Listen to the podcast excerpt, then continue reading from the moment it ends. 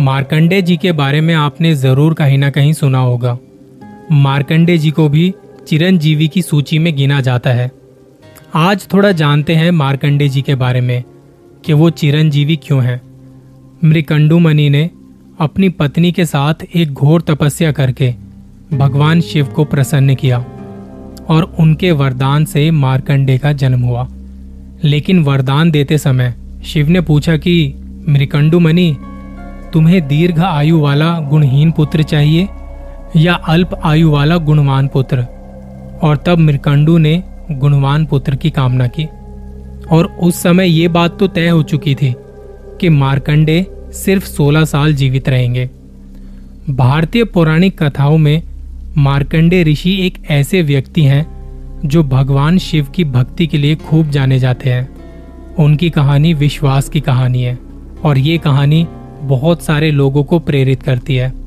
सिर्फ़ 16 साल जीवित रहने वाले अपने इस अल्प आयु पुत्र को बचाने के लिए मृकंडू और मरुदमती कुछ भी कर सकते थे। तब उन दोनों ने बचपन से ही मारकंडे का रुख भगवान शिव की ओर मोड़ दिया। और बस फिर क्या था? मारकंडे ने अपना पूरा जीवन भगवान शिव की सेवा में समर्पित कर दिया और वो उनकी भक्ति में लगे रहे। भगवान शिव उनकी भक्ति से काफ़ी खुश हुए और उन्हें एक वरदान देने का निर्णय किया।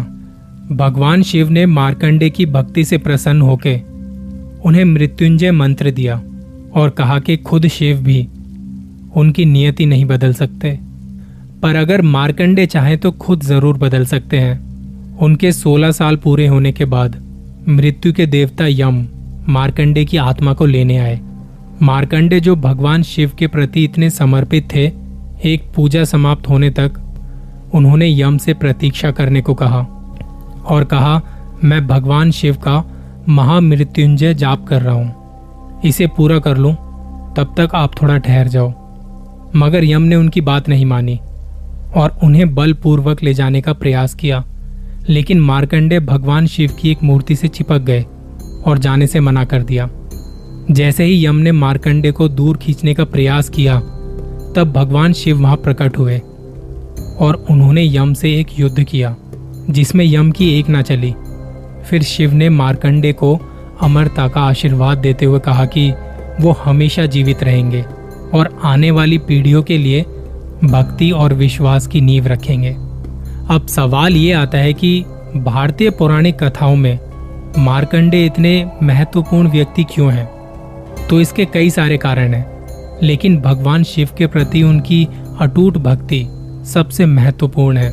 बावजूद इसके वो ये जानते थे कि उनका जीवन छोटा होगा। उन्होंने अपने पूरे मन से भगवान शिव की सेवा करने के लिए खुद को समर्पित करना चुना और यही कारण था कि वो अमर बने। अब सवाल ये भी आता है कि वो अगर अमर है तो अब वो कहाँ है? कुछ कथाओं के अनुसार ये माना जाता है कि वो स्वर्ग में भगवान शिव की सेवा में लगे हुए हैं। मार्कंडे चाहे जहाँ भी हो, उनकी विरासत आज भी जीवित है। आज भी मार्कंडे भगवान शिव के बताए महामृत्युंजय मंत्र का जाप पूरे मन से करते हैं और माना जाता है कि इसके कारण अकाल मृत्यु को भी टाला जा सकता है। कहा यह भी जाता है, मार्कंडे पांडवों के वनवास के समय दो बार उनसे मिले थे।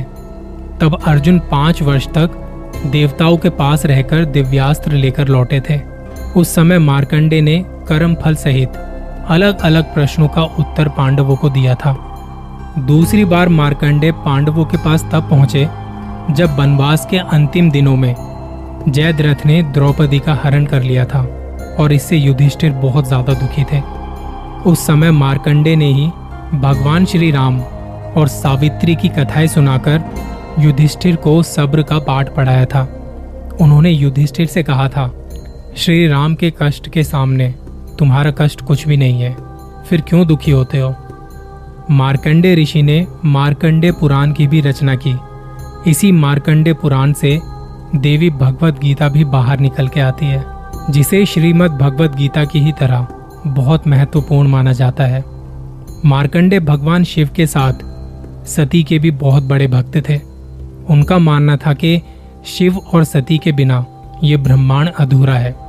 श्रीमद देवी भगवत पुराण के अनुसार, मार्कंडे ऋषि ने एक जन्मांतर में पूरी पृथ्वी को और इस पूरे ब्रह्मांड को पानी में डूबा हुआ देखा था और उन्होंने ही पानी में तैर रहे छोटे से बालक विष्णु को उठाकर एक कमल के फूल पर रखा था।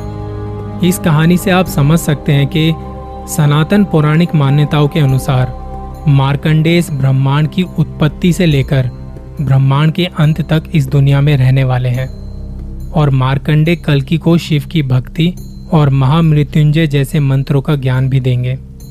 आज की हमारी इस कहानी के साथ ये श्रृंखला समाप्त होती है। चिरंजीवियों के बारे में बताई गई कहानी आपको कैसी लगी ज़रूर बताना। जल्दी मिलेंगे किसी और कहानी के साथ। जय श्री राम।